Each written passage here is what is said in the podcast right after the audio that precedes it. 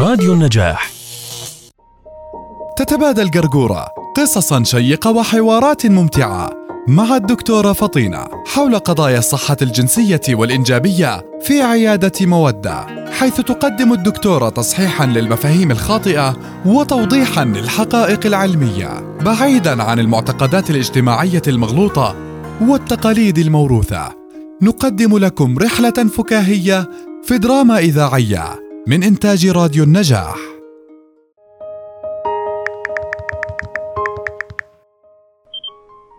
يا جماعة عايزة أحكي لكم على حاجة حصلت النهاردة؟ إنما إيه محرجة جدا. جت بنت النهاردة العيادة بس كانت مرعوبة بشكل ووشها جايب ألوان. كانت يا عيني مكسوفة مش عارفة تعمل إيه من اللي حصل لها. هي كانت قاعدة عند الدكتورة وأنا قاعدة ساكتة وبسمع علشان نقول لكم الحدث بحذافير وكده. المهم هي كانت خجلانة يا حبة عيني مش عارفة على إيه. عادي يعني الحاجات دي بتحصل في أحسن العائلات. هي كانت بتشتكي من حاجات بتحصل لها في المناطق ال- اللي هي. فاهميني أنتوا أكيد. جت تقول إنها فركت المنطقة دي بالليفة والصابون كتير قوي وبقوة.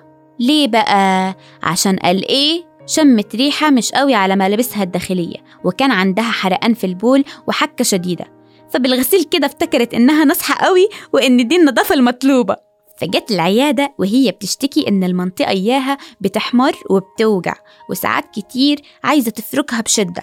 بعد كده إيه يا جرجورة؟ بعد كده إيه؟ أنا يظهر نمت بعد كده. بس السؤال المهم دلوقتي هو إزاي يعني هي نظيفة وطول الوقت صابون وعطور وحاجتها محمرة بالشكل ده؟ تعمل إيه يعني أكتر من كده؟ جرجورة يا جرجورة طبعا سؤال عين العقل ودائما بيوصلنا شكاوي من هذا النوع. الإناث تعتقد أن النظافة يعني عطور وصابون كتير. وسؤال جرجورة عن سبب الالتهابات في المنطقة الحساسة مش لازم تكون عدم النظافة فقط وأسبابها ممكن تكون كتيرة جدا منها عدم تهوية المنطقة أو لبس أنواع من الأقمشة غير القطن أو حتى بسبب استخدام بعض أنواع الصابون الغير مناسبة لحساسية المنطقة أو العطور أو المنتجات التجارية. أو حتى استخدام فوط صحية معطرة.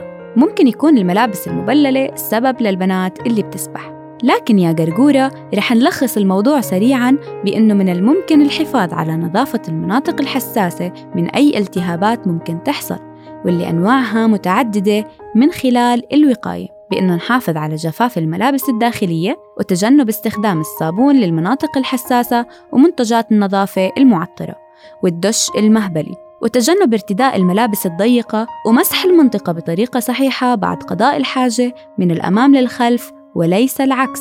وتغيير الفوط الصحية كل أربع لست ساعات أو عند الحاجة. وفي حالة ظهور أي علامات التهاب أو إفرازات ملونة ضروري جدا استشارة الطبيب.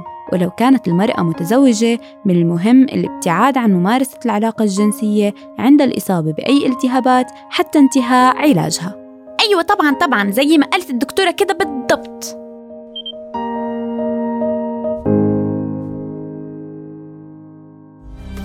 قرقورة وفطينة دراما إذاعية من إنتاج راديو النجاح.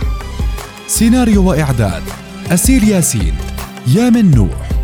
نداء رضوان رنيم حجازي الأداء الصوتي أسيل ياسين. الهندسة الصوتية أسامة الإسمادي الإشراف العام عبيدة فرج الله. راديو النجاح.